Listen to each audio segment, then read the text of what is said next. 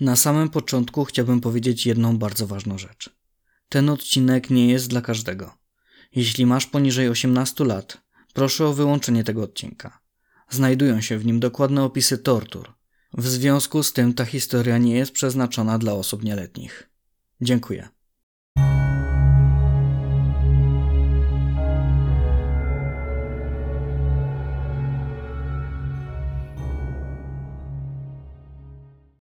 Jeśli kiedykolwiek mielibyście wejść do skarbca, czego byście się spodziewali ujrzeć na miejscu? Złota? Pieniędzy? Ogólnie pojętych kosztowności? A jeśli wam powiem, że w tej historii funkcjonariusze policji, wchodząc do starego bankowego skarbca, odnaleźli sześć beczek z ciałami ofiar? Witam, nazywam się Dawid Wojtas. Zapraszam do odsłuchania odcinka pod tytułem Skarbiec pełen martwych ciał. Czasem, słysząc o jakiejś tragedii, morderstwie, gwałcie, akcie pedofilii, wielu miałoby ochotę samemu wymierzyć sprawiedliwość. Dla większości ta chęć pozostaje jedynie w ich słowach czy myślach. Jednak niektórzy wcielają te myśli w życie, często opierając się na swoich własnych przeczuciach czy przypuszczeniach, niewiarygodnych źródłach. Czasem faktycznie winni otrzymują karę od samozwańczych stróżów sprawiedliwości. Spytacie, kto na własną rękę wymierzał swoją sprawiedliwość. A był nim John Justin Bunting. Jednak nie działał sam. Jako pierwszy do niego dołączył Robert Joe Wagner, którego poznał, gdy ten przeprowadził się na Waterloo Corner Road. Jednak nie tylko ci dwaj byli odpowiedzialni za popełnione morderstwa, ale o tym później. Do pierwszego zabójstwa doszło w 1992 roku. Ofiarą był 22-letni Clinton Trezise. Przez Wagnera i Buntinga był podejrzewany o pedofilię. Nie mieli dla niego litości. Bez skrupułów zamordowali go łopatą i pochowali w płytkim grobie w Lower Light. Ciało zostało odnalezione dopiero dwa lata później. Następną ofiarą był 26-letni niepełnosprawny intelektualnie Ray Davis. Mieszkał w przyczepie kempingowej blisko domu Susan Ellen w Salisbury North, której był kochankiem. On również był podejrzewany o pedofilię z uwagi na oskarżenia swojej byłej kochanki. Rzekomo miał składać niemoralne propozycje jej wnukom i to wystarczyło, by skazać go na śmierć w cierpieniu. Wkładali mu do ust kawałek gliny, którą się dławił. Bili go pałkami po genitaliach, miażdżyli palce u nóg, byli okrutni i niestety dobrze się przy tym, że tak ujmę, bawili. Po morderstwie przywłaszczyli sobie jego przyczepę, obmalowali i sprzedali. Dodatkowo w imieniu swojej ofiary odbierali zasiłek z opieki społecznej. Wspomnę tylko, że nikt nigdy nie zgłosił zaginięcia Davisa. Ciało zakopali na podwórku byłego domu Buntinga. Kolejną ofiarą, choć nieudowodnioną, wskazuje się Susan Ellen, mającą w dniu śmierci 47 lat. Zapytacie, czemu nieudowodnioną? Już tłumaczę. Ciało kobiety odnaleziono na tym samym podwórku, gdzie został zakopany Davis. Znajdowało się w 11 workach. Według słów Wegnera i Buntinga zmarła ona na atak serca. Jednak nie zgłosili jej śmierci, by móc pobierać jej rentę na łączną kwotę 17 tysięcy dolarów. Mogli mówić prawdę, ponieważ nie wpisywała się w modus operandi sprawców. Nikt nie podejrzewał jej o pedofilię. Była to też jedyna śmierć, o którą zostali posądzeni, jednak się nie przyznali. Z uwagi na odstępstwo od motywów były wątpliwości, czy została zamordowana, czy rzeczywiście zmarła na atak serca. Michael Gardner, 19-letni mężczyzna otwarcie przyznający się do orientacji homoseksualnej, mieszkający tuż za rogiem domu Wagnera, mieszkając ze swoją kuzynką, zarazem żoną Wagnera, stał się wrogiem numer jeden dla zabójców pedofilów. Z powodu jednej sytuacji. Tuż przed swoją śmiercią, bawiąc się z dziećmi, w jednej chwili chwycił za rękę jedno z nich i umieścił dłoń na jego ustach. Nie uszło to uwadze Wagnera, który zaczął planować morderstwo swego szwagra. W sierpniu 1997 roku Wagner i Bunting zabrali go do Murray Bridge, gdzie został uduszony. Jednak to nie była szybka śmierć. Przymocowali do jego genitaliów elektrody, które podłączyli do akumulatora samochodowego. Za każdym razem, gdy Gardner tracił świadomość, był rażony prądem, po czym musiał wstać, by znów mogli go dusić, aż do samej jego śmierci. Ciało ukryli w jednej z beczek w skarbcu bankowym Snowtown. Jedną stopę musieli odciąć, by ciało mogło się do beczki zmieścić. Po morderstwie udali się do jego domu, po czym ukradli wartościowe przedmioty. Zainscenizowali to w taki sposób, by kuzynka ofiary była przekonana, że to Gardner ukradł przedmioty w celu opłacenia operacji zmiany płci.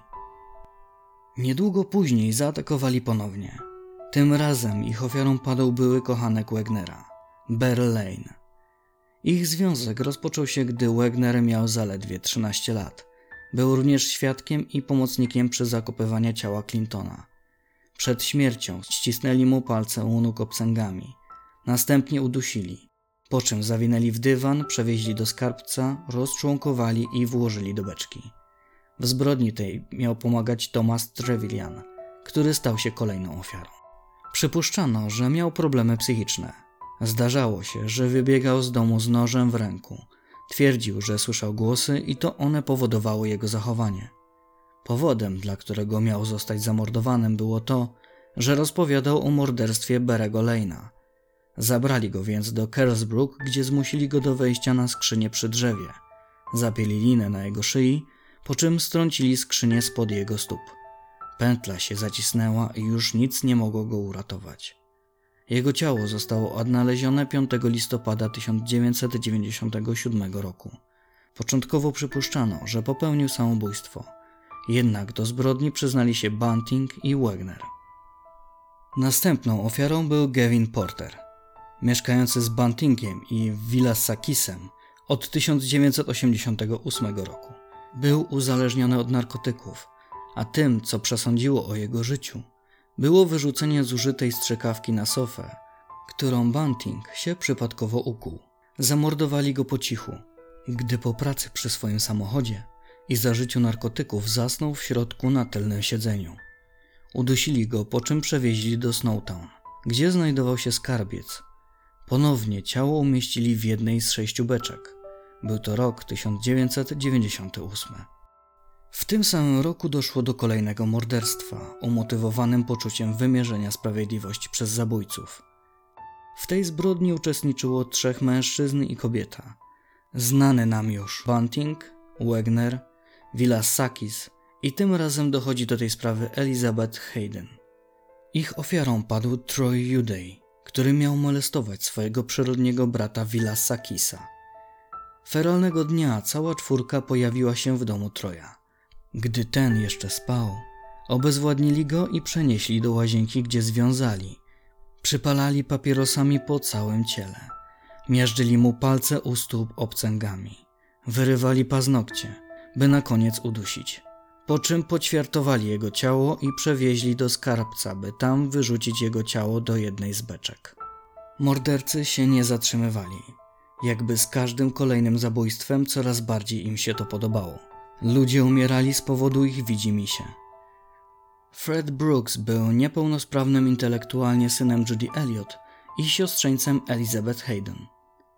Bez żadnych dowodów czy przesłanek był podejrzewany o pedofilię i z tego właśnie powodu został skazany na najbardziej okrutną w tej historii śmierć.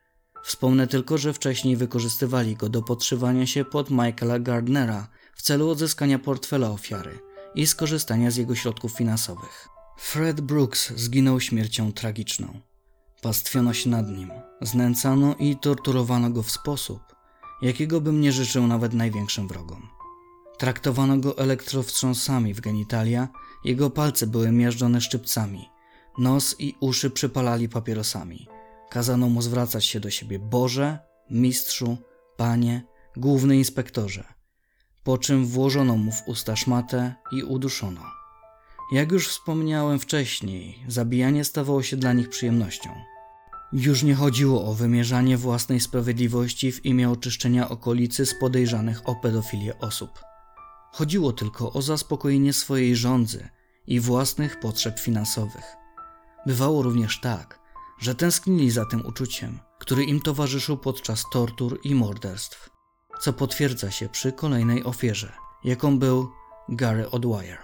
Niepełnosprawny mężczyzna, który doznał urazu mózgu w wypadku samochodowym. Przy tym morderstwie głębiej zainteresowali się życiem osobistym ofiary, jak również czy posiadał rodzinę. Uznali go za łatwy cel i źródło finansowe, ponieważ jako niepełnosprawny posiadał rentę, którą planowali pobierać po jego śmierci. Przed tym zabójstwem, jak i przed poprzednimi, torturowali swoją ofiarę. Bili, obijali pasem, poddawali elektrowstrząsom, aż do śmierci. Wymowne były słowa Bantinga po popełnionej zbrodni. Minęło trochę czasu, od kiedy kogoś zabiliśmy. Mord stał się dla nich czymś zwyczajnym, czymś, o czym można od tak mówić na co dzień, jakby nic się nie stało. Przedostatnią ofiarą była Elizabeth Hayden, żona Marka Haydona, zarazem siostra Judy Elliot. Zaginęła 20 listopada 1998 roku. Jednak to nie mąż zgłosił na policji zaginięcie żony, ale jej brat, co zastanowiło śledczych i w późniejszym czasie doprowadziło do odnalezienia ośmiu ciał w opuszczonym skarbcu w Snowtown. Zapytacie, dlaczego stała się celem? Tym razem motywem miało być odrzucenie zalotów Bantinga. Chciała być wierna mężowi, co przypłaciła życiem. Mąż natomiast był pomocnikiem. Po morderstwie pomógł pozbyć się jej ciała. Ostatnim zamordowanym był David Johnson. Został on zwabiony do opuszczonego banku w Snowtown przez swojego przyrodniego brata Willa Sakisa, gdzie zaraz po wejściu do środka został chwycony za gardło przez Wagnera. Zmusili go do podania danych, które umożliwiłyby pobranie pieniędzy z jego konta bankowego. Jednak finalnie nie udało się uzyskać w ten sposób żadnych pieniędzy. Nie uzyskali od niego już żadnych informacji. Bunting zdążył go już udusić. Po śmierci Davida doszło do jakkolwiek to nazwać, przy obecnie opisanych zbrodniach tych ludzi, sytuacji, w której puściły im już wszelkie hamulce. Odkroili fragment ciała ofiary, usmażyli i zjedli. Resztę poćwiartowali i wrzucili do jednej z beczek. By wpaść na trop morderców, policja musiała się natrudzić. Początkowo nie zgłaszano zaginięć, renty i świadczenia socjalne ofiar były regularnie pobierane. Nikt nie domyślał się nawet, że coś z tymi osobami się stało. Po jakimś czasie zaczęły się pojawiać informacje o zaginionych. Sprawdzano ich otoczenie, towarzystwo, w jakim się obracali. Zaczęto łączyć zaginionych ze sobą, na przykład Beryl Lane i Clinton Trezise. Byli współpracownikami, jak i mieszkali razem. Prawdopodobnie byli ze sobą w związku. Przyglądając się sprawie bliżej, oboje żyli z renty inwalidzkiej, jednak była ona pobierana po ich zaginięciu. Policja odkryła, że czeki były realizowane w bankomacie na pewnej stacji benzynowej. Postanowiono więc zainstalować tam monitoring. Z nagrań wynikało, że pieniądze pobierał Robert Wagner, który był znanym współpracownikiem Berego Lane'a. Okazało się, że pobierał w tym samym bankomacie pieniądze wyżej wymienionego. Postanowiono obserwować Wagnera, który doprowadził śledczych do Johna Buntinga, który również był współpracownikiem Berego. Kolejną sprawą, która zainteresowała śledczych nieco mocniej, było zaginięcie Elizabeth Haydon, którego nie zgłosił mąż, a brat Elizabeth. Raczej rzadko zdarza się, by mąż czy żona byli obojętni na los swojego współmarzonka, a jednak mąż o niczym nikogo nie poinformował. Dopiero brat zainteresował się jej losem. W związku z tym śledztwem zainstalowano podsłuch w domu Marka Haydona. Co jeszcze należy wspomnieć, sąsiedzi Haydenów zeznali, że widziano przy domu Buntinga i Wagnera ładujących czarne worki na śmieci na samochód terenowy w czasie zaginięcia Elizabeth. To nie jedyny przypadek, gdy ta dwójka jest widziana w czasie czyjegoś zaginięcia. Było tak w przypadku sprawy Susan Ellen, gdzie również ładowali do samochodu czarne worki na śmieci w czasie jej zaginięcia. Do lutego 1999 roku ta dwójka była wymieniana w przypadku czterech spraw o zaginięcie. To nie mógł być przypadek. Zaczęto jeszcze bardziej się nimi interesować i obserwować.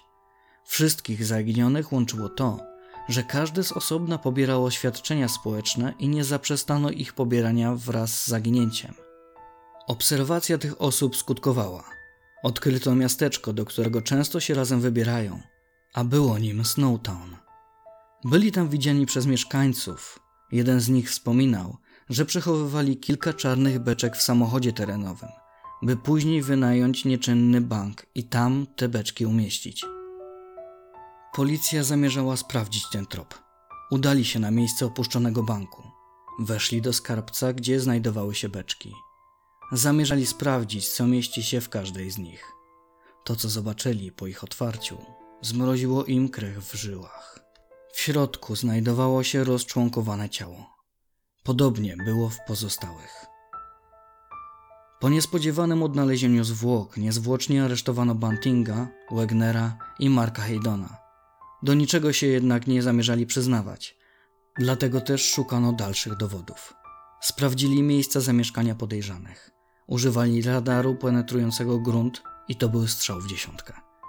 Odkryto dzięki temu szczątki Susan Ellen na podwórzu i Reya Davisa w piwnicy. Po tym odkryciu spodziewano się, że skoro dwie osoby zaginione odnaleziono przy posiadłości, to w beczkach muszą się znajdować trzy ciała pozostałych zaginionych osób, o których policja wiedziała. Jednak po badaniach beczek okazało się, że razem zabito nie pięć, a dziesięć osób. Przez dalsze śledztwo policja dotarła do jeszcze jednego podejrzanego, Villa Sakisa. Złożył on później zeznanie liczące 2000 stron, w którym szczegółowo opisywał ostatnie 8 lat życia z Bantingiem, jego działania, dokładne opisy morderstw, przyznanie się do niektórych z nich. Z zeznań dowiadujemy się, że Banting stworzył tzw. Tak skalną ścianę pająków przy użyciu papierowych notatek i wełny. Łączona była siecią nazwisk osób, które podejrzewał o pedofilię lub homoseksualizm. Niekiedy losowo dzwonił do jednej z zapisanych na ścianie osób i oskarżał o pedofilię. Groził również, że dostaną to, na co zasłużyli. Dowody były jednoznaczne. Winni zostali złapani, pozostało ich osądzić. Proces trwał 12 miesięcy. Bunting został skazany za 11 morderstw, Wegner za 10. Sakis przyznał się do czterech morderstw.